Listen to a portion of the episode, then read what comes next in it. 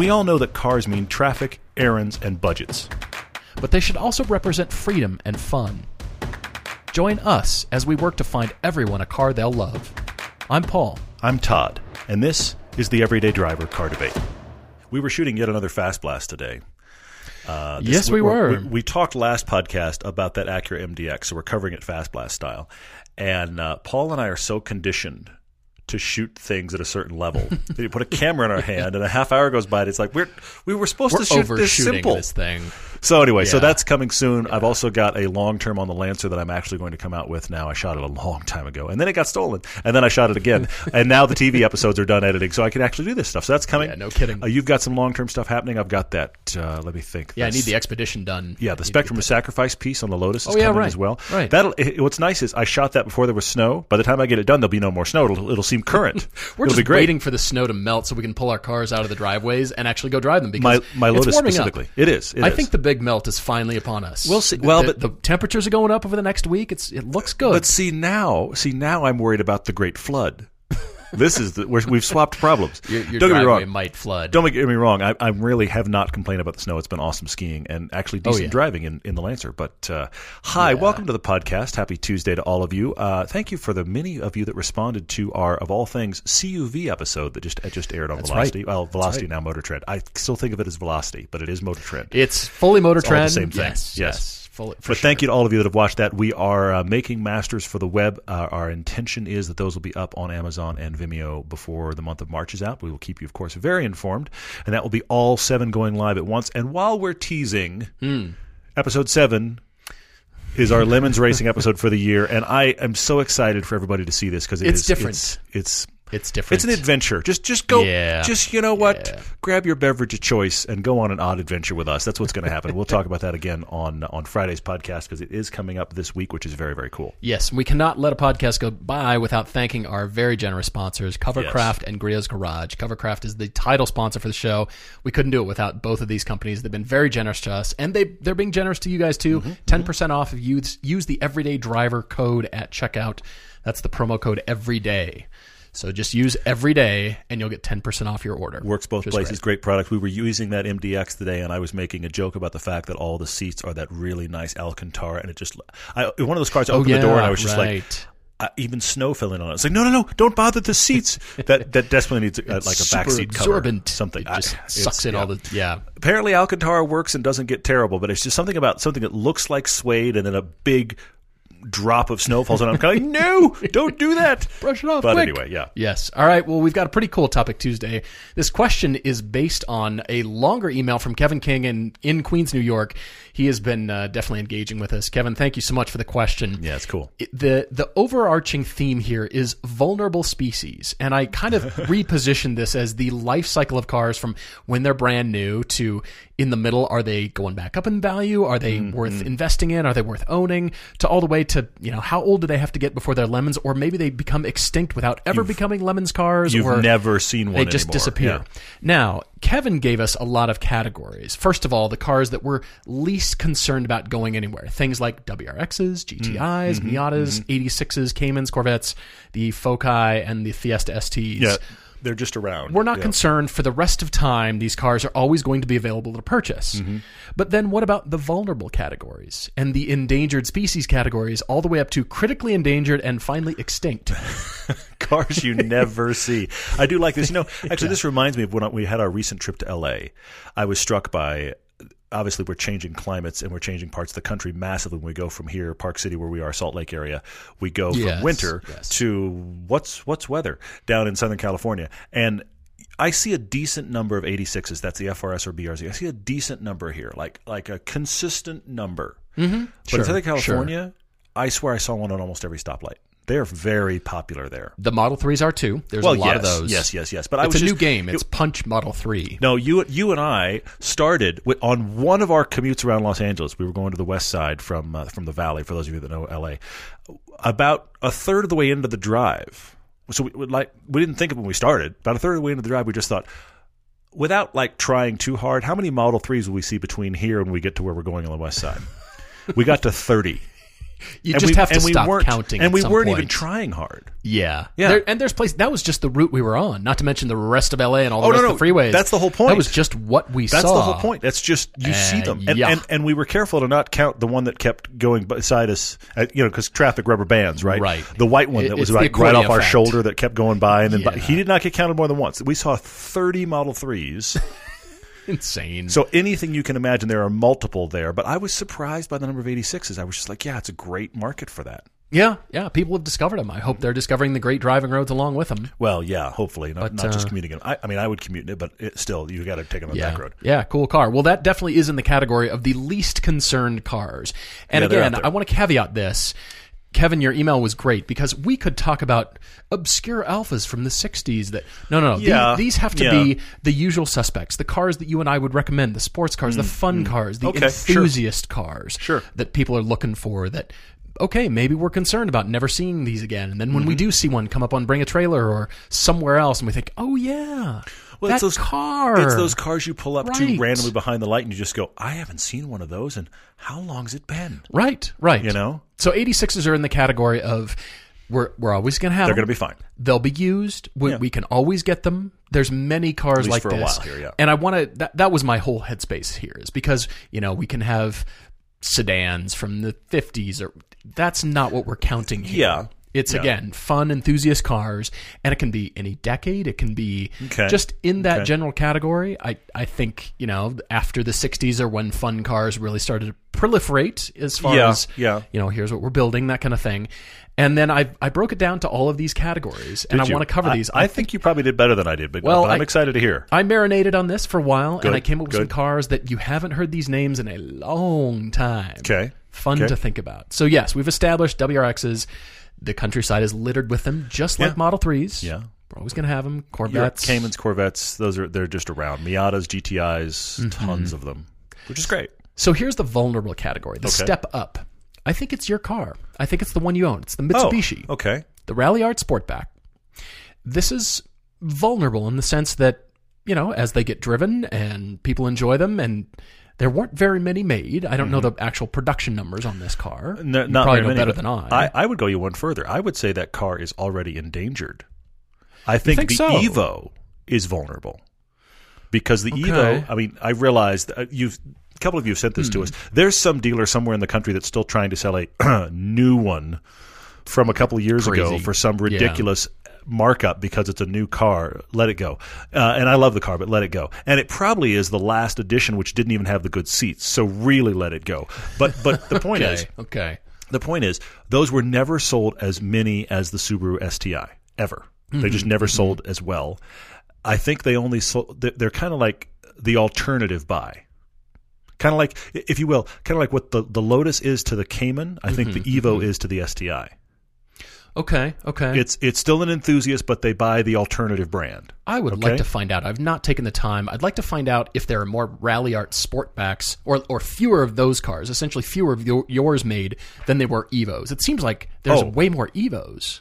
Yeah? Oh no, no, sig- no, significantly more Evos. I Yeah. agree with you, but that's what I'm saying. I think the Evo, just because time is passing it by, is becoming more and more vulnerable. Because the other Mm-hmm. thing about that car is the fact that, like STIs, you're going to take it generally, you're going to tune it, you're going to drive it hard, which That's means you're going to break it. and and trying to find one that is just stock Mm-hmm. with we'll say 120,000 miles that's just been driven, enjoyed, completely stopped. Yeah. Nothing has been done with it. Good Yeah. luck finding one. Good luck finding one that has 10,000 miles. This is the Except thing for that one at the dealer. This is the thing that shows up on Bring a Trailer in 15 years with a four times what it should be worth and markup. everybody collectively goes, "Oh yeah." Oh yeah, that car. So yeah, Right. I, I think those are already vulnerable because I think my car is flat out endangered. I mean, if I can look nationwide when I was looking and find six in the spec I want, that's an endangered car. Endangered Ironically. Yeah. there is another one in your neighborhood. Yeah, it's four four doors down. Crazy enough, and it's an orange, which is I like the blue. I think it's I great. too. It suits the car great. It was the only other orange color I liked was pretty the orange. perfect. The only other color I liked was the orange. I totally agree. and that was a car that actually right around the time that I started looking for mine, Paul went, isn't that the same car? It was the weirdest thing. It was one of those kind of now that you're looking, now you notice. But with with the Ralliart package because they made them without the Ralliart, of course. Yes, just yes, yes. regular Sportback. Totally, I guess yeah. that's what it was called. well, right? it's the Lancer Sportback. okay, right. but right. it's not the Ralliart version, if you will. It's just the wagon version, and they're. yeah. I they're got neighbors that, with They're not one. that interesting. So yeah, so, so yeah. they're they're a dime a dozen around here. When you pull into the neighborhood, whatever. dime a dozen. Except all the neighbors know I'm coming because of my exhaust. Well, I think your neighbor that. four doors down. I kind of want to take their exhaust, but I don't think they want mine. Anyway, in the yeah. middle of the night. All right. Yeah. So the other cars on my list that are vulnerable, and again, I'm sure there's going to be cars that we miss, but if you think of one, please email us. I'd be curious sure, to hear what you come up with. E39 BMW M5. This is becoming a vulnerable car. I agree with that. BMW 1M from the year 2011, the special 1M. and then Mm-hmm. yep. I had Mitsubishi Evos in this vulnerable category because there were so many of them. And I'm including 10s, 9s, 8s. I'm including all Evos. You know, they're dwindling numbers, but you will think they're vulnerable, you will yeah. see I a flock of them at a car show in the corner in, Oh, of course, Salt of Lake. you know, you'll see a course flock of Evos. Yes, so there are you, those- uh, yes, you can they have still go spotting for sure. You need binoculars and a safari van, but you know you can find these. All right, so moving to endangered, I'm looking at the first generation Scirocco, Yeah. kind of an Yeah. endangered species, along with the Corrado. I never see a Corrado. I, I think they might be the critically endangered. You think because, so? Because I'm trying to think about the last time I've seen either of those, and the only thing I can come up with is that blue 999 Corrado that we've raced lemons with the last Yeah, two years. that's- and that one actually is a built-out race car. They race lemons with it, I mean, and then they also race other series. how much Corrado is left? Just the panels. Don't know. Don't know. Just the but chassis. but it it doesn't look beat down. It looks like a genuine No. race car. And it's because fast. because they that's the other thing you have to keep in Jeez. mind. They they lemons race it and they also race it otherwise. Yeah, But it's yeah, a yeah. Corrado, which again, it's the first one I've seen in years. Just thinking, oh yeah, Corrados. I liked those in high school. yeah, totally. All right, so Nissan 280ZX Yeah, that's was the last time you saw yeah, you're right. 280Z? 280 is is a weird one. Yeah, you're or right. Datsun 280, Mitsubishi 3000 GT VR4, VR4. Yep. along with the Dodge Stealth. I never see these cars. I you know what? The Stealth is even less likely than I mean, look, because you want the Mitsubishi. The Stealth got cubed. I get it. But when's the last time you saw a Stealth? You're right, because that was the Dodge rebrand you never see with those. the weird like coaster body panels. Remember the like they had like little coasters, like they were oblong Oh, coaster looking things on the hood. Oh, I don't know what those were for. Your drink, clearly. Clearly, well, you know, when we first had our first uh, Dodge Charger, we Oh, opened up the hood to see that there were the perfect little cup holders there. You just sit your beer on the on the on the engine and go, "That's, That's my car." Colt 45 right Yep. there on the engine bay. You do, you do your Wrangler voice and you go, "That's my car." Anyway, so so yeah, but but the yeah, the, I think the Stealth is is an extinct species. Now you're somebody's going to write and be like, "I know four people with Stealth." Maybe Right, I've But- got four around But me. but I feel like you can go to a car show and you can see the 3000 GT. True. At, at like a true. big cars and coffee, Yeah, there'll true. be one. Yeah.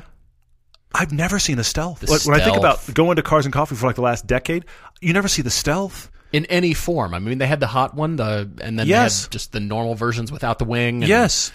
I can't remember the last one. That, that's a great one. I love the VR4, the, ah. Huh. the 3000 GT, but I think the Stealth is totally extinct. Where is that car? I don't see them. Huh. Okay, so how about the first gen Acura NSX? It's hard to find those unmodified Yes. for a decent Yes. price. They're out there, but they're now either just collector show, don't touch, don't breathe, Yeah. or they're kind of beat down. You don't see many. You don't see many. They're um, endangered, and I think the, prob- the problem with them is they are one of those cars that if the ones that are getting driven a lot, typically, not always, typically haven't seen stock in a while. yeah. And the ones that are stock, you just don't see. I mean, they're they're around. They are for sure. I mean, you, you and I found good stock ones. You know, we did our original piece on them. They're Yeah. they're out there, but I feel like the ones you see that are driven aren't stock anymore. Okay, so my last car for this category, Lexus IS 300, the original IS 300. Well, I'll go you one further. What's the wagon? The wagon version of that is rather endangered. The, wa- the wagon version is critically endangered, almost extinct. We find them every now and then. They're inexpensive, but man, they're usable and they drive really well. Okay, here we go. Moving to that category, the critical critical stage. Before we go mm-hmm. extinct, Okay. critically endangered, Lamborghini Jalpa. Oh, I yeah. I've Uh-huh. seen big time. one at a car show, but Yeah. the Jalpa, Yeah, you're right. you you're never right. Yeah, see yeah. those. How about a 1989 Merkur XR4 Ti? I thought of that one too. Did you? Yes. it's also just I don't know why, but that's incredibly fun to say. Merkur XR4Ti. It's incredibly fun to say. These were built in Germany. They're hand built Yes, in Germany. I They know. were cool cars. I mean, powered by they had a Pinto block. They weren't a Pinto engine, but the Well, you know. block was a Pinto. But hey, it was a cool car. The double wing, yeah, I liked them. Pontiac Fieros are in this category for me. Big time. I mean, you never see a nice Fiero. If you see a Fiero, it's like, ooh, Well, that's still running technically, yeah. wow, forgot about that. And it's and it's destined to be a Lemons car. We were almost in a Fiero for our Lemons car. Dale was shopping around and he found a Fiero, and, and we all. And, uh, to be honest, This is the point. It- I kind of wanted it. cars. Yeah, it is a Lemons car. I, I actually, yeah. Who has the fully perfect Fiero? Is is there a perfect Fiero out there? Yeah. Uh, I restored the Fiero. Why why'd you pick that one? Okay, so I still think, I, honestly, though, I still think if you have, look, this is not the problem of most of us. I realize if you have like your crazy garage already, and you have money Mm-hmm. and time, and you want a fun project, I think that's what the Fiero is for. Take Okay, a Fiero okay. and just make the Fiero that should have been. That'd be pretty cool. if you run out of Tupperware, you just break a panel off and Maybe store I- your you know, food. but but something. al- also it'd be a massive hole down which to throw your money. Yeah, so no there's kidding. that. Yeah, Hmm? Only resulting in a oh, really you bought a you built a You built Fiero? you built a fear. Yeah, you'd, Huh, you'd you never you'd never get to, that on that, explained, and people would be like, "That's awesome." They'd still be like, "Fear, really? Exactly. Fiero, Fiero- well, how much money was this?" Exactly. Yeah, all bad. First generation Mazda RX-7. Yeah, we drove Let's that go great any one, Mazda RX-7 yeah. actually. But you're right, the first gen. We drove that great one for about a year ago as a fast blast, and it was just that was a time capsule, and you just don't see them, Rare car. and they're tiny. They're tiny. They're They are- three quarter sized car. They are tiny. They are Yeah. almost. They aren't quite, but they they are closer to a K car than they are a modern car in size. Fair enough. Fair enough. Yeah. Yeah, Which that's a good point. All right, so we got to touch on Saabs. I know there's some Yeah. Saab love. Saab 95. Yeah. When was the last time you saw a 95 or a Saab Viggen? The Yeah, the 9.3 Viggen wagon. Oh man, that's cool. uh, how about the Acura Integra GSR? Sure, Kind of, kind of critically endangered. I'll don't go you one these. in the Acura world. The original Acura Legend with the long hood. I liked that car so much. But when's the last time you saw one? Ooh, that's good. Yeah, I mean, I- yeah. Yes, I agree. They, they were very cool looking. I thought at the time they were much more of an American design language than they were a Japanese design language because Yeah. of the, the, the proportions. I mean, they were large, but I just dug them. I thought they were very cool, but Yeah, I can't think of the last time that, I sedan, saw but- that original Acura Legend. Yeah. Plus, I love the name. Okay, this is going to bring some of you back to high school. Eagle Talon TSI. There it is. yep, it's a good one. course. That's a really good one. You know, the Mitsubishi Twin, of course, the Eclipse at that generation. But Mm-hmm. Yeah, yeah. how about an Eagle Talon? Mm-hmm. Never see these cars. Cadillac CTS v- wagons, CTS V wagons with the manual transmission, rather rare. Uh Uh-huh. And then two more. Any Toyota MR2. No, I think it depends on your part of the country, but still endangered. They, I mean, even beat down, they Yeah. kind of turned my head. I think, No, oh, yeah, for sure, cool, for fun sure. sports car from Toyota, mid-engine. Let's bring those back. And Porsche 968s. Yeah, those 944s not are common. Yeah, 68s are not. Not yeah, nine forty fours and nine twenty eights. You see the nine six eight. You go wait, which one? Oh my gosh, the six eight. You know what the Eagle uh, uh, Talon reminded me of though? Do you remember the Eagle Concorde? a guy I went to Oh high school with had an gosh. Eagle Concorde as his car. You're kidding. I have not seen one since I graduated high school and waved goodbye to that person. Okay, honestly, and we're good. honestly, Jim had one, and I, I haven't hmm. seen Jim since high school. He had one Unreal. Eagle Concorde. I wow. Oh, sorry. While, while I'm hanging out, no, no, my braids, my braids on fire now. the Beretta, Oh, the Chevy Beretta. Oh the, the. Pontiac Beretta. Yeah. Uh, GM got into a lawsuit, by the way, with the gun maker who said, "Hey, by the way, you stole our name." That's a problem. One of the reasons the car didn't continue to, through another generation, but the Beretta Unbelievable. I and liked Berettas and too. the I'm- first generation Ford Probe. the Probe. The That's right. second gen you see now and then. I feel like now Yeah. those are still endangered. and they're Lemons cars now. Yeah, yeah, yeah. There's a Lemons car we've run with twice, and I actually thought the second gen, if it had been rear wheel drive, would have been an amazing car. It just looked great the second gen, but the Yeah. first gen Probe, not an attractive car.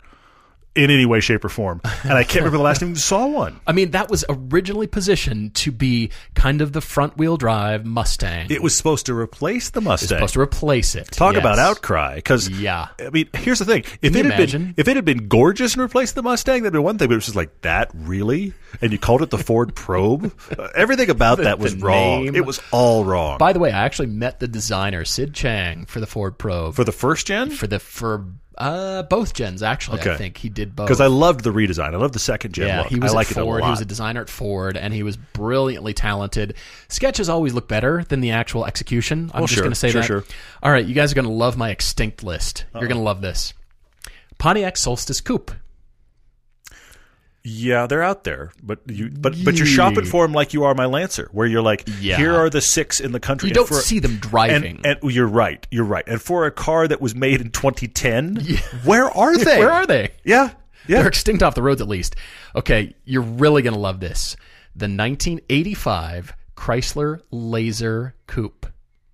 Wow. alongside the Dodge Daytona Coupe. This actually, a guy, when I was growing up, a friend of my uncle's had a Chrysler Laser that he bought brand new. It was turbocharged. It was my first experience with turbo power because my parents never punched it. My mom never punched it. Like, mom, like, no. That's a T-shirt. My parents don't punch it. That's that's a fantastic T-shirt. They never did. I never knew what acceleration was. You mean Some very frustrated 15 year old listening to this podcast is going, make that shirt. My parents don't punch it. That's all it is. I just, mom, punch it, get around. No, she didn't know how. She didn't care. My dad was like, whatever. He liked, he liked driving, but it was every time I take him for a ride now, he's like, you don't need to prove anything to me. We d- we don't need to prove anything. We're we're good. Don't- Why does my father say that exact same thing? is it a dad thing? Yes, he's like, uh, well, you, uh, you know, uh, we just. Plus, my dad does that thing. oh, my dad does that. Th- he's always done this. oh no. And I am now, I, I am a full grown man, folks. Okay? I don't need this. My dad does that thing where he's trying to be subtle, but he's not. It's that, that subtle little lean toward the driver's side so he can see the, the, the speed, speed a Oh, little better. sure. It's like, Dad, I'll save you the trouble. I'm going 85. I saw the speed limit sign. It said 55. Guess what? I'm not doing the speed limit. Are we, are we happy still now? going 85. Are we good? We, he does it every time he's in the car. There's just and it's this. It's he's trying to be subtle. It's just this little little slide my way. It's like I know what you're doing, You can tell. and it happens. Honestly, it happens within the quarter mile where you can see the the speed limit sign. Exactly. Yeah. The speed limit sign comes up. I stayed the speed I've been going on this road every day of my life. He does a little kind of lean. He's like, "Yes, Dad, I'm speeding. We good? We speeding? Okay, good. I took my dad for a ride in the first Cayman that I had. Okay. And we were going through a corner and he said, What if your tire pops?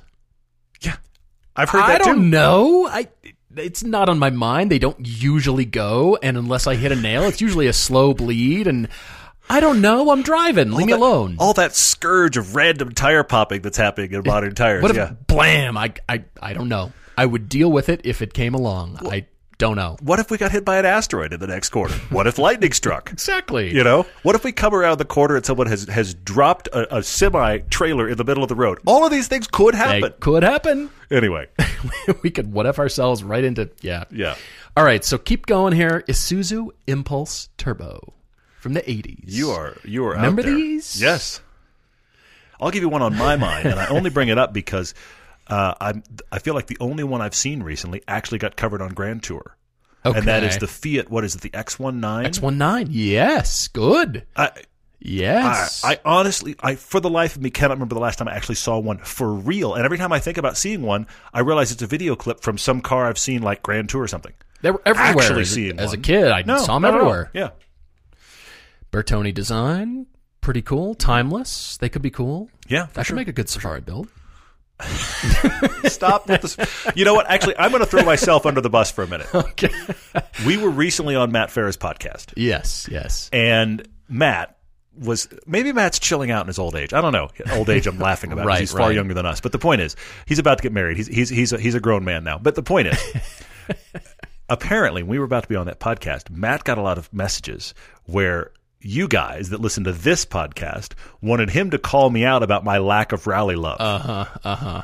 I'm very surprised he didn't because we got like he didn't on air. around the subject. But after we got off the podcast, he told me he said people have said that you guys don't like these cars, and I said no, no, no, I don't like these cars. I, I'm not gonna. I'm, not, I'm all about them. I'm gonna I'm gonna take take credit. Uh, you were yeah, taking I'll take bullets. Yeah, for sure. But he said they were telling me to really give you guys trouble about it, and I said, Matt. I don't like them. I said I think yours out because he was sitting outside. I said I said I think yours is pretty cool, and I understand why you did it, but I don't like them. He goes, "Well, you backpedal on that." I said, "No, Matt. I've said that on the podcast. I'd say it again.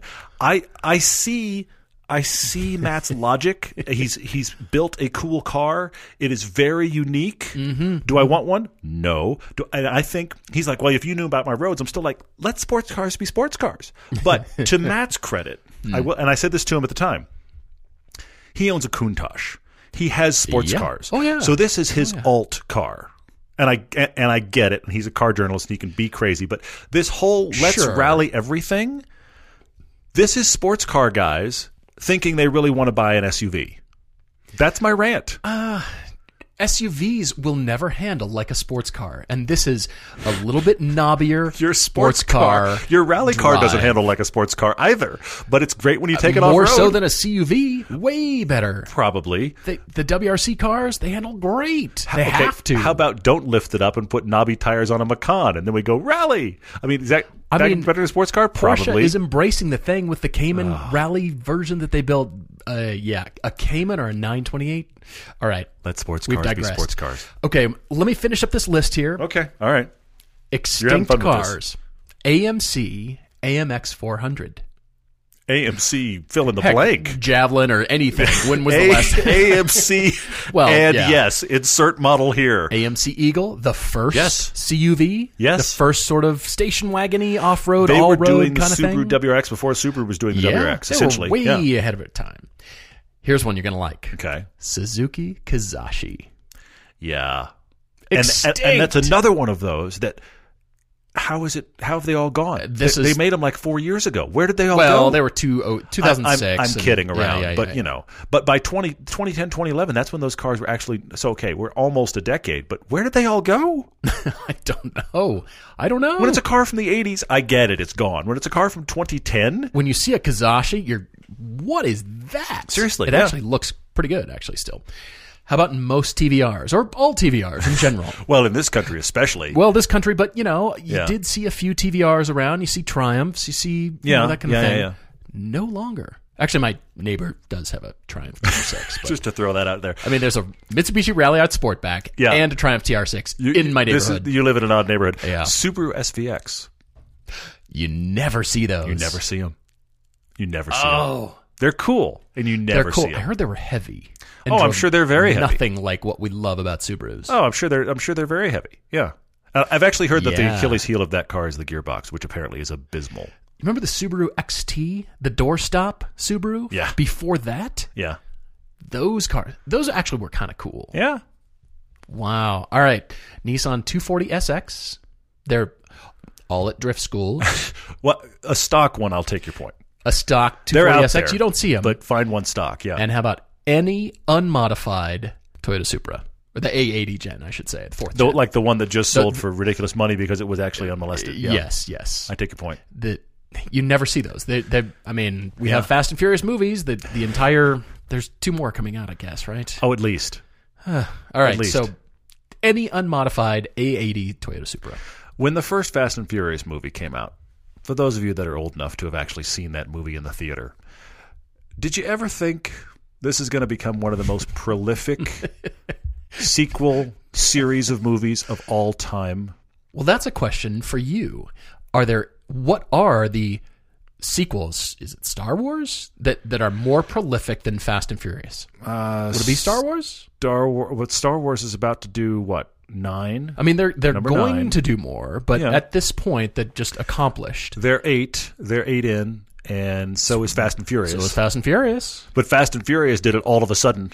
Yeah, Yeah, It took and they're decades going to make at least two more, so they Star have Wars movies. ten. Here, here's the thing. Mm-hmm. Okay, yeah, you're right. You- That is the perfect place to put it in perspective. Marvel the Universe? original Star Wars storyline, the Skywalker Star Wars storyline, is going to be one of the most. Let's be honest, epic, industry-changing, genre-changing, and also, I would say, to kids, influential movies ever. That series is going to stop at nine. Fast and Furious is going to stop at 10. I'm sorry, these are not equivalent. They're just not. All right? That's incredible. I somehow got us to Star Wars. That was my own fault. Yeah, well, that's okay. That, th- these are the random musings of this podcast. Do you remember the Lexus SC300 and SC400? Not, Super not the cool. nasty 430. No, no, no. The, the, 400s. their original Grand Touring sports car. Those were the Supra underpinnings. I know they were. Yes. So does that beg the question with the new Supra coming out, will Lexus offer anything that will be that or because it's the Z4 that is off the table and I not on you- product planners radar? I bet you that something about their BMW. I, think they split up that pie really specifically. yeah. I don't think there'll be a convertible Supra. I don't think there'll be any no. I don't think they'll be. I, I think And they no hard top Z4. exactly. I think they are going to be very specific. I, I suspect there was a lot of discussion there. In fact, while we're here, Hmm. I would love to see Lexus bring back the I agree. Lexified Supra. That'd be very cool. Hot, very cool. Luxurious GT sports cars. While we're right here, it. we have many questions coming up later, but while we're right here, Brendan wrote in on Instagram and asked an interesting question that relates to this exactly, which is what was Toyota thinking? Why does the new Supra not have a 2JZ in it? Good, good. Here's my big comment. There have been plenty of car makers that through the years have made good engines. Oh, sure, sure. Why don't they keep putting that in? Subaru being the exception because they do keep putting that engine in the STI. They actually That's the exception. No, no, but, but seriously. Walked into that room. Yeah. well, there's that. Anyway, Tried to make a concrete example that No, was but- definitive for all time. Nope, Subaru makes Super. one. They're still making the, the, the engine from when dinosaurs roamed the earth. But no, but seriously, the 2JZ, I, I- I could be wrong here, but I think it was like the last variants of that were being made in like 2010, 2011. Mm-hmm, So that means that that is a 10 year old engine. I can't think of any automaker on the planet. I, I, I know it's a beloved engine. I know it's a you can tune it to 4,000 horsepower and it just holds on. I, I know. I've heard all the stories. I know it's a, it's an iconic engine now. But no automaker is going to take a 10 year old piece of electronic of, of technology, engine technology, and put it in a new car. GM, right? But no, but but the difference with GM though is you're hanging on. You're continuing to. That's super. You're Tooth continuing to nail. To make an engine. That's a different thing. This is an engine that they no longer make. We're Oh, talking about it resurrecting it to put Oh. it in a new car. Why would I can't think of any automaker on the planet that would do that. And- GM would do if, something like that. They haven't, And if but for no other if for no other reason than gas mileage. Sure, sure. I mean, they'd have to. They would want to re-architect and re-engineer the Mm-hmm. whole thing, which at that point does not become the original and there, beloved engine. there are those of you that know engine codes much better than me because it's not my gift. And so I'm sure you could tell me the entire lineage Every- of the, the 2JZ, and the 2JZ is again it's beloved, but I can't see any reason why you would put old. Look, as much as we can argue why didn't Toyota do their own engine, at least it's got an inline six in it. Mm-hmm. But of course, they had to go to BMW to do it because they don't do it anymore. If you have your own extinct or critically and critically endangered cars to let We us are going about. to get lists that I overwhelm know, us. I know. Yes. But if you do have a debate, guys, write to us, everydaydrivertv at gmail.com or on the website, everydaydriver.com. You can find us on the contact button under the About tab in the top right corner of your screen. We're going to take a quick break and then we're coming back. Our sponsor Wrangler has given us slightly different copy for our ads, so we realize there's only one way to handle this. We have to bring back the voice. Everybody has a favorite pair of jeans. The pair that fits perfectly and always looks great. The pair you wear out at night, at home, on the couch, at work, wherever. They're the go to, and you can't underestimate their importance. No one knows this better than Wrangler, the authority on jeans. Using their expertise in comfort and durability, Wrangler jeans are made for the adventurers, the go getters, the folks who like to keep moving, whether you ride a bike, a bronc, a skateboard, or even drive a car. You could be a person that just wanders the earth looking for we're not sure what. These are still the jeans for you. Classic or modern styles, a range of fits, even vintage re releases, with a price that works for you. Wrangler has something for everybody.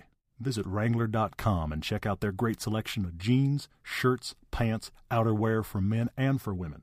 New styles, great fits. Wrangler. Real, comfortable jeans. That was proper. Yeah. We all have a lot of to do lists, and some of them get quite long. You know, drop off the dry cleaning, pick up some milk. Here's an idea, though. Let's add save hundreds of dollars on car insurance to that list. And the good thing is, you don't have to drop off or pick up anything. All you have to do is go to geico.com and in 15 minutes you could save, you've heard it before, 15% or more on your car insurance. Extra money in your pocket? This just may be the most rewarding to do thing on your list today. Steve B writes to us. We don't know where Steve's at, but he is uh, he is a hot rod Mustangs sort of in his past. He's got Yes. all the, Yes. the American muscle in his past, and he writes to us because he listens mainly to the podcast. Steve, thank you for listening For sure. and thank you for writing into us because the title of his headline is "No More Weekend Warriors." No more. Yeah. I'm going to Yeah. drive whatever car I get next. I'm going to drive it from here on out. It's going to be the Mm-hmm. car. He's been driving a truck most of the time, and he's had these these hot rodded Mustangs as the weekend warrior occasional car. And he's looking around and going, "Okay, I've done the American muscle car, muscle car." In fact, he doesn't even give us a list of his other cars, but I get the sense from the way he's listed this that he's had hot rodded Mustangs, but he clearly has experienced other muscle cars. He has told us that he does not want any American muscle cars.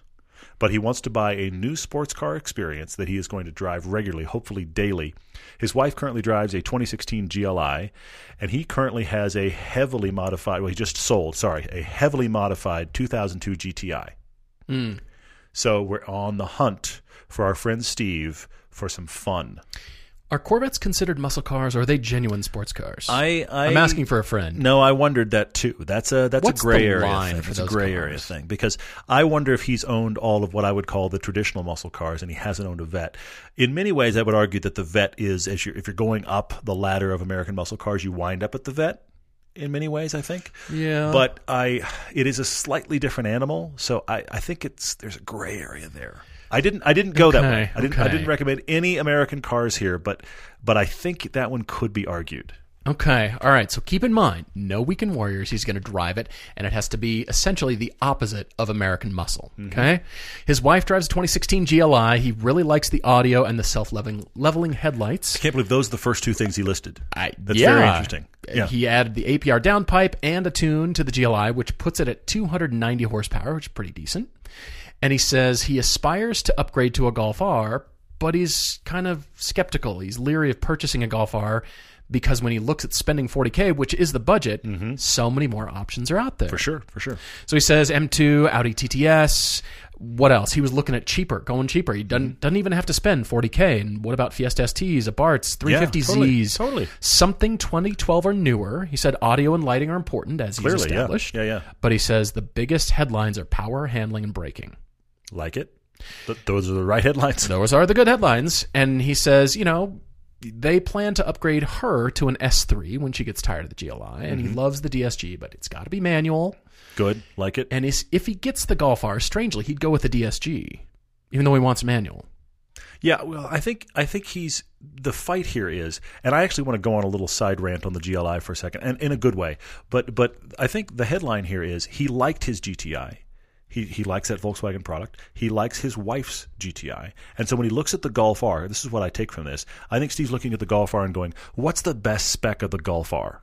And he's realizing Okay. Okay. DSG, all the bells and whistles. And then he goes, whoa, hang on. Haven't I already had that? Don't I really want a manual? And do I want to spend $40,000 on a Golf R? And then that turns him to, okay, manual transmission. What else is out there? I think that's the pivot point because he specs his perfect Golf R and goes, but no, that's the way to spec it. But no, I think that's where Steve is. The GLI for a second. Somebody asked actually recently, why don't we recommend the Jetta GLI? It doesn't come Yeah. up. It's one of those cars that gets overlooked. actually. And I'll say this because somebody's going to correct me, but I'm going to say this anyway. The GLI, the Jetta GLI, the Jetta kind of exists for the U.S. market who doesn't like hatches. That's the first thing. Secondly, it it it Yeah. typically trails the GTI in tech. It's like somewhere between this gen and last gen in tech. It isn't an equivalent to the current GTI. We like the GTI, we recommend the GTI. It's hard to recommend the GLI because typically, even though you get the sedan form, I'm not saying it's not fun to drive. I've driven them. They are fun. You can get good tech in them. They're nice Yeah, to be in. There's yeah. a Volkswagen. All of these things are true, but the GTI is almost always a better car with the latest tech and better to drive than the GLI.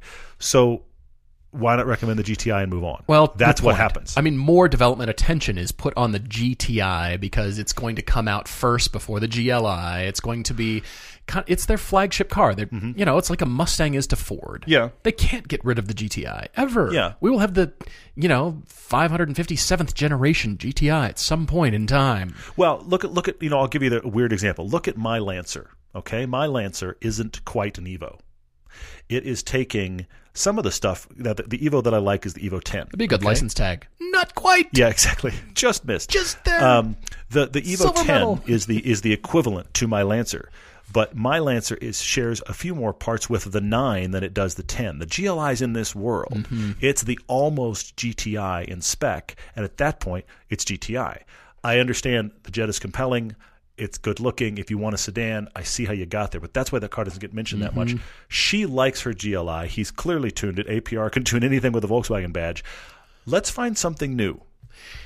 The car that I have picked out for you, Steve, is the one I think you should get. Hmm. I, I think I know your car because it is the complete opposite Hmm. of everything you've had.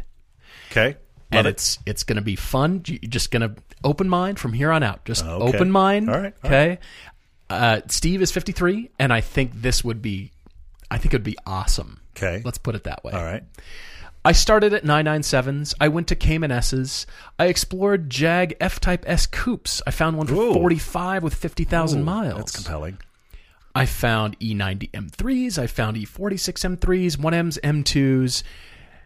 And then I thought, well, if the new Supra had come out two years ago, this, what he is asking for, is the sweet spot Mm, Sure, for the sure, Supra used. yeah. By the way, we all have to buy them new so we can have them used later. Exactly. So please That buy is- th- that is if you want a. Supra and you want it new, please buy one. Yes, for sure. So then we can have it used later.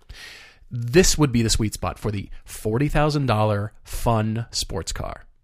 I, I think that's where it's going to just Okay. land. Love I it. think they're going to be kind of high priced for two or three years at least Yeah. after they come out. I, think think they're right. still going to be a premium. But Steve, the car that I think that fits everything. It's powerful, it's comfortable.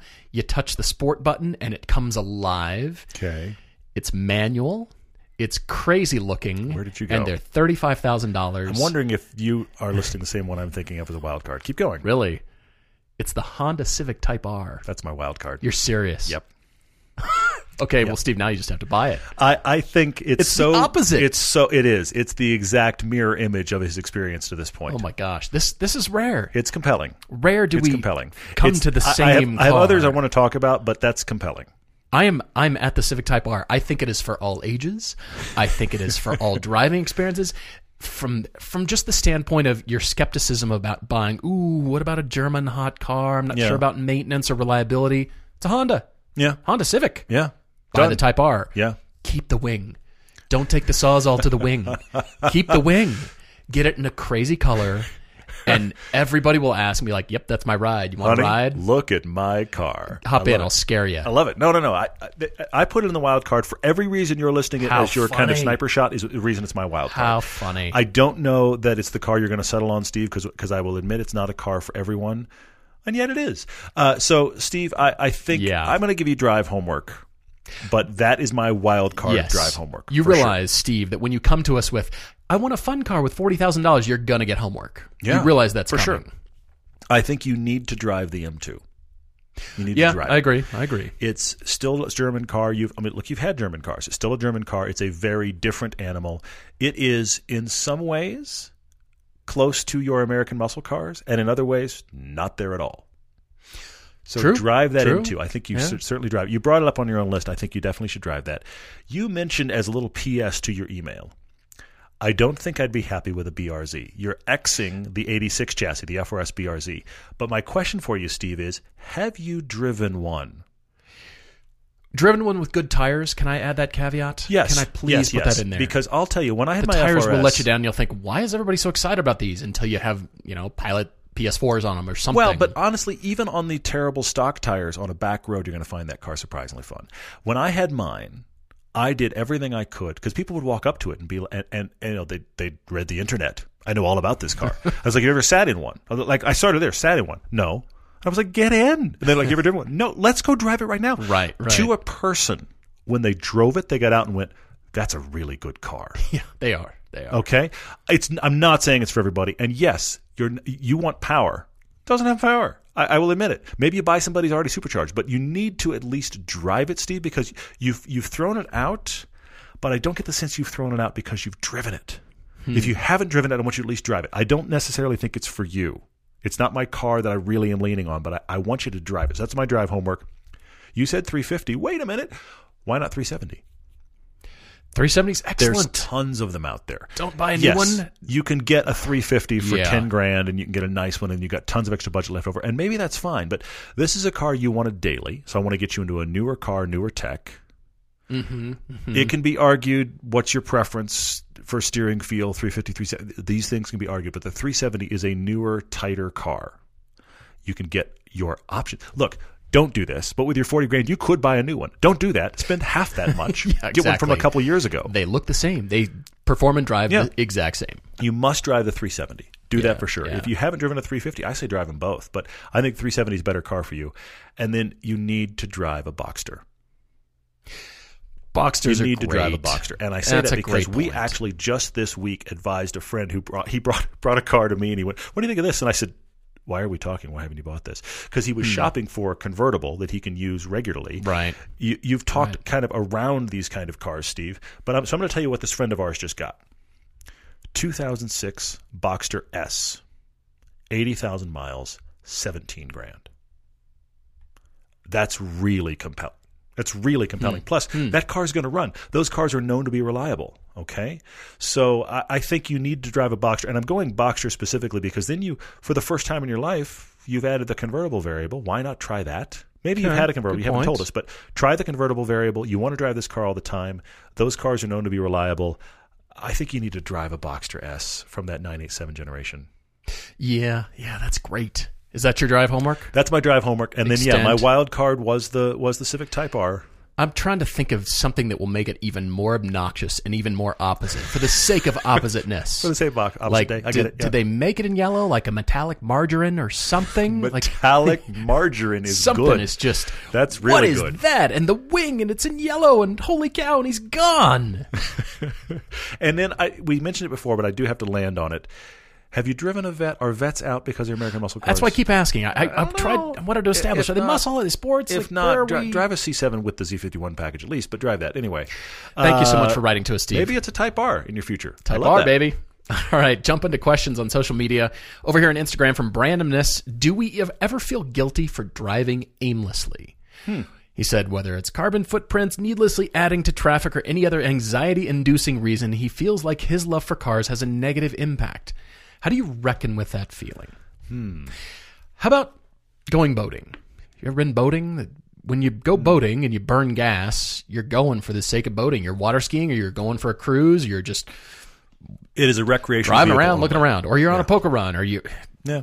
boat. I mean, what Yeah. about that? You're Yeah. just happy to be on the water. We're doing stuff, and it's. Hmm. I mean, there's no real reason to own a boat unless you're a commercial fisherman or you have a reason. you know, you make money with it, but you know what I mean. People only own boats the way some people own fun cars. I take your point. Yeah. how about boating? How about uh, airplanes? My dad had an airplane, and we just go flying. And Yeah. in pilot speak for general aviation, they call it the hundred dollar hamburger. You pick the airport about you know hour away, Mm-hmm. leave at 10, 30, 11, and fly to the airport. And you, eat, you have a hamburger for lunch at the next little airport over because you're gaining practice and skill Yep. Mm-hmm. and knowledge. It's less about the things you mentioned, I think, Brandon.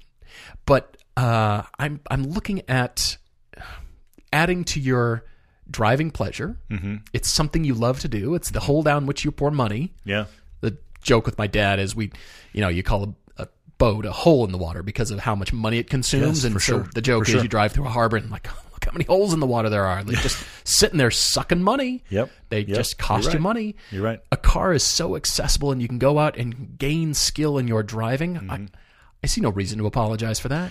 Well, I mean, the the car. Look, we obviously are pro car. Shocker! You're, surprised to be 45 minutes into this podcast Right. to discover that we are pro car. Amazing. Uh, it does not mean that the car is not without its negative impacts. I will go Of ahead and put that of out there. course. It absolutely has negative impacts. I'm not going to to claim that it doesn't. Having said that, we're pro car.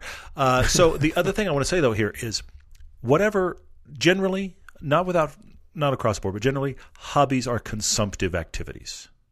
Pick your hobby. Pick a hobby. It yes. consumes, not gives back. I was There trying to pick a hobby that consumes fuel. Boats, Yes, airplanes. but but just just whatever hobby hobbies by their nature are just a for pleasure consumptive activity. I know they consume at different levels, but I think you just kind of got to go. This is my thing. Mm-hmm.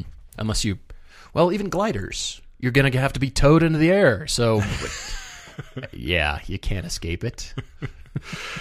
Interesting. Okay. Uh, let's see. We've got many questions here. Uh, you know, damn it, Patton asked a question about this week weekend's past episode where we talked about CUVs. We talked about the the Volvo XC40 and the Jaguar E-Pace. Mm-hmm. Yes. We're talking about the proliferation of five five seat SUVs, and he says, okay, with the Kona Electric, the Model Y, we'll see, the Macan, all these CUVs that exist everywhere that are electric, the the Jaguar I-Pace.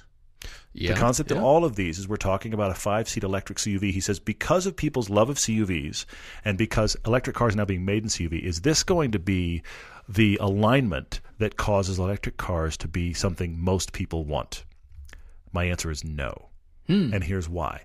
I think the thing that holds back the mainstream from electric cars right now, and I'm not, look, I'm throwing price out because we all buy things whatever we can afford. The thing that's holding it back right now is two things charging infrastructure and charging time. When those two Yeah. things are compressed to the point that it is no more time than getting gas, people are going to start jumping fast. Even when it gets close, it's still not close now. Even when it gets close, if your five minute time at the gas station was 15 minutes of charging, I can see people jumping. Hmm. But we're still talking about I need a half hour, I need 40 minutes, I need two hours. I charged it at my home 110 watt that took eight hours. No, the problem is still it's a hassle factor. It's the same thing we talked about with the hydrogen. You got to be able to get it to a Okay, place where people they don't have to think. It doesn't have to impact their life in a quote unquote negative way. I see where you're going. I want to take it one step further, and it's not just the quick charging aspect, but being able to do it at your house, That's the at infrastructure your part of it. residence, Your house, It's it can't your be business. The, okay, I can just go to the filling station and you know grab a quick tank of gas. It's got to be at your house, so it's not overnight or I'm leaving it for the afternoon or something like that. I, I want it right now where the car's parked at my house, Mm-hmm. and then you can go. It's that combination. I think it's infrastructure and time. I think it's both of those. Destin Cade on Instagram asks if ownership of any particular cars come with a perceived expectation that you need to be able to wrench on them yourself. Well, you know, if you've got a giant blower sticking up to the top of your hood on your 60s muscle car, people think you probably built it yourself. There's the um, Rabbit, the original 83 Rabbit that you and I drove Yeah, that had the Audi 1.4 turbo engine in Yeah, it yeah, yeah. that was bought and you'd expect a little build car like that would Yeah. Mm-hmm, be oh you built this right no it was bought it built by way, a father son team and they sold it for profit Yeah. i think yeah. that's actually okay I think muscle cars come with the general perception that you must be able to wrench on this car yourself. Generally. yes I think there are exceptions, but I think most of the time when you see a muscle car and it's had stuff done to it, you assume, not necessarily correctly, but you assume the owner did all that work. Unless it's perfect and pristine and you know it came from auction Well, okay, yeah. If it's something that they only pull off a trailer once a year, that's a different thing for yeah sure. yeah generally those those are that's about it Uh, Mark Butler asked a question about blip shift. We haven't talked about this in a while. Mm, yeah. He said at one point we were talking about having a lot of shirts on blip shift. Uh, are we still doing that? What's the story? Uh, Mark, a couple things happened. The the biggest thing here, the biggest thing here is I didn't want to have ultimately didn't want to have you guys trying to go multiple places to get uh, our stuff. So once we had the opportunity to put it all on Amazon, we have our Amazon store. You go to the store tab on our website, you wind up on our Amazon page. I love that because it is all of the merchandise from us. So like the TV shows and the feature films and the t-shirts and mugs and you can even get our vinyl. Remember our cool vinyl of the logo is now available. I love that. I'm so yeah excited. Yeah, pretty awesome Many of you have gotten it and you said you love it. I'm really, really glad. You can get all that stuff. We're going to put the shirts on there too, all the shirts on there too. So it's one stop. That's the whole point. Blip Shift, I really like them. I like their shirts. I like the company. I love that they reached out to us. We put our Daily Triple shirt on there. Our Daily Triple shirt is now also on the Amazon store. Mm, yeah. Just so you know, it's Yeah. moved there as well. It's one of my favorite shirts we've ever done. Of course, I wear it with pride. It also is modeled after the uh, the the spe- speedo of the Lotus. Just so you know, Daily Triple shirt is now up there. So, great. that's why we've done it is to make it all one stop shopping, all in one place. No offense to Blip Shift, but the other thing is they also have limited real estate on the, stuff they offer. Eventually, their stuff times out. We wanted our stuff always available. That's that answer, Mark. All right, there's a question from Big Ernie on Instagram. Would we do a review on the 2019 Accord Sport or the 2.0 with the manual? Yes, possibly. We're just starting to set up shoots for season five. What we generally think is about where that car's competitors would slot in, and then enthusiast uh, excitement, I will say, about that Yeah, car. That's could- that's our thinking about each episode. We could pull a fast blast with that one though. That'd yeah, go- yeah, we could. quick. We should we should get quick. in that Yeah. car, as a matter of fact. Uh, I have two Michaels to respond to. Their questions relate, both off of Instagram. One Michael Raymer and one Michael Morris. Hey, Michael, how are you? Uh, do you guys ever get adjustment anxiety? From Michael Raymer, you get in the car and there's so many options. So many This is pretty you can, great. You can change this, you can change that. What is my suspension versus my steering versus? Do we get overwhelmed? Because I'm in. Okay, I've got this set this way, but maybe I should have it. What if? You're right. It can be overwhelming. You have to own a car and you have to play with it and it's going to take a while. And yes, some cars you can you can set up so many things, it's absurd. I Hmm. really I I do appreciate those automakers who are like these are the parameters. We're going to do this. I do like those. These are the settings. Hmm. Yeah, I, yeah. I. But at the same time, there have been those times. The Civic Type R is a great example where I wanted to mix and match settings. I wanted the steering feel of the comfort setting, but I wanted the suspension setting of the race setting. I, uh, it's it's an embarrassment of riches here. How, where do you go? And then Michael Morris asks, okay, talking about electronic stability control. He's headed to the ring for some fun. Say hello to RSR Force. We're headed there soon. Yes, yes. What are the cars where their ESP, their electronic stability control, doesn't interfere with the track situation? You can leave it on to save you so you don't have a complete bonehead moment. But if you if you leave it on, it doesn't disrupt. And he's actually mentioning the fact that we did our original pilgrimage trip, original film. Mm-hmm, uh, I got so annoyed by the M235i in the rain on the track that I turned the stability control off and promptly spun the car. Didn't hit anything, by the way, but did spin the car. Uh, that was that was boneheaded use of track on my part, and not anything to do with the car. You're just getting used to the track. It was, I think, it, was the lap Um, it was, one, It right? was my first lap. It was my first lap, Just and it was getting used to it. Uh, Michael, I would say I really like those cars. I'll, I'll point out the Corvette and Porsche as well. Those cars that have degrees, where you have different layers of turning it off. The off on is the problem. Generally, Hmm. the cars that have degrees of it, like the the current Vet's got like five different settings. That can be a bit obnoxious, but you can you can gauge how much interruption do I want. Porsche's typically got a couple couple of layers, and uh, the Vet does as well. You have to figure out cars that have got more than just an on off. Couple over here from Michael Conti on uh, Facebook, actually, uh, reminding me about the illustrations and discussing design fundamentals about you know walking through various concepts or redesigning cars that are already out that we would rather like to see. Yes, I've discussed it on the podcast. I do need to do it. Thank you for the reminder. And also Andrew Peter Thane on Facebook. When are we going to review the Genesis G70? We are expecting it right now to be part of season five. Still TBD. Still waiting for confirmation for that car, but uh, hopefully for season five. It's, it's on the be- list. It's on the schedule. that'll We be stacked up don't against have a it few. fully locked down yet. Did you see this question from Clint Morris asking about the corrosive chemicals, i.e., salt and Mm-hmm. all the stuff that are put on the roadways in the winter to melt the snow and ice? Are we going to get past that ever? Are we going to move past the chemicals so we can actually drive our cars in the winter? Honestly, Colorado is a great state for this because I believe somebody please correct me they still just use sand. They don't really hmm. put down the salt or the magnesium stuff or whatever that is. I'm hoping the chemicals will continue to be refined to a point where they're not going to cause that. I I don't know that. Yeah, yeah, yeah. We're in the the state that has the Salt Lake. There's Yeah, we live by no the salt shortage. lake. Yeah, they're of doing salt fine. here. The stuff in front of you coming off that truck, that's salt. It's, just it's- so you know. Yeah, it just grinds me. I just, I, I've been behind, like splattering on my windshield. I've been in the expedition going, okay, It's the expedition. It's got to be fine. man. Yeah. But yeah, I'd, I'd love it to become that point. If I would actually consider driving Cayman in the winter with a set of wheel, winter wheels and tires if we knew there was no stuff being put on the roadways. But you know, as soon as the roadways aren't clear and somebody hits a patch of ice, that just opens it up. I, I don't see it ever ending. I see it proliferating, but hopefully the chemicals will get better. We'll see. Uh, Jesus said something on Instagram that I, man, I totally relate. He said, uh, I have a 50 mile commute to work. I don't relate to that, but he has 50 mile commute to work. He says the amount of people looking at their phones while commuting Oh, yeah. is it's shocking him. He said, "Now, Yeah. so many states have got laws and rules, and they'll give you tickets for this." He said, "Clearly, that's not working. It's not making any impact at all. What do we do?" Uh, Jesus, here's here's my answer, and it, it can this be implemented? Probably not. But here's my answer. The thing I don't think I don't think we're going to extricate any of us from our phones while we drive. It's completely as much as we can do campaigns and all this. I just don't think it's going to happen. sure. So I think what we have to do is we have to make sure we have to make a system where the phone and the car know that they're in use together. And I'm going to go to the two that exist right now: Android Auto and Apple CarPlay. Yeah, yeah. I think systems like that should be required if you're going to have a phone in the car.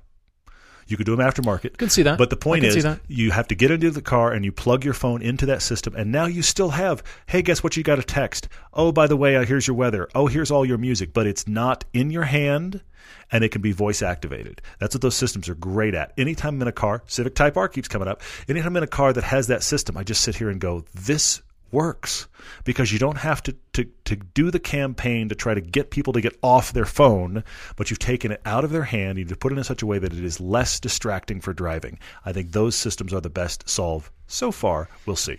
Yeah, I'm agree with that. Tim D. Marsh on Instagram asks about pre purchase inspections. Is it better to go to the dealer with, you know, not just any dealer, the car marque especially, and not the dealer that is selling the car, of course. But the same the same marquee. Sure. same yeah, marquee. Or just a full on mechanic shop, an independent third party mechanic. Yeah, yeah. My leanings generally are towards the mechanic shop Mm-hmm. because a lot of times those service managers and mechanics break off and start their own business. They've been Mm-hmm. factory trained and certified. I mean, they do that for Audi and Porsche. They'll Yeah, break yeah, off yeah. and they've had the training and they know now how to keep their skills sharp and you know all that kind of stuff. They're they're updated. But if it's a very very new model, it's it's not a bad idea. I would just go to the mechanic because if you're going to buy the car, the mechanic's going to be straight with you. If you come back and you give him business, great. But the mm-hmm. mechanic, I, I just really feel like they're going to be more chance of them being straight with you, I guess. I, not that they're not. I'm not pointing Yeah. fingers at anybody, but I, I lean towards a third party always. And I think you have to ask what's being done. And actually, somebody answered that question by saying uh, you can ask people the depth of their pre purchase inspection. Some people are like, yeah, there's air in the tires. And some people are actually involved. I went to a Lotus dealer to get my Lotus pre purchase inspected because I didn't know who would know the car well enough otherwise. And the place that I found had like a 300 point, really expensive, I can't believe how many pages this is inspection, which was very helpful. And I don't think I could have found a, a like uh, our local mechanic here that works on our Porsches. I would take any Porsche to him. I could have taken him a Lotus. He would have looked at me like I landed him a spaceship. So, it, Yeah, what are you true. what are you shopping for as well? True. Guys, thank you so much for all your questions. There's so many more we've got to get to, but we've got to wrap for now. Really, really appreciate all your following along and uh, all your questions, as I mentioned. We're definitely looking forward to next time. Cheers, everyone.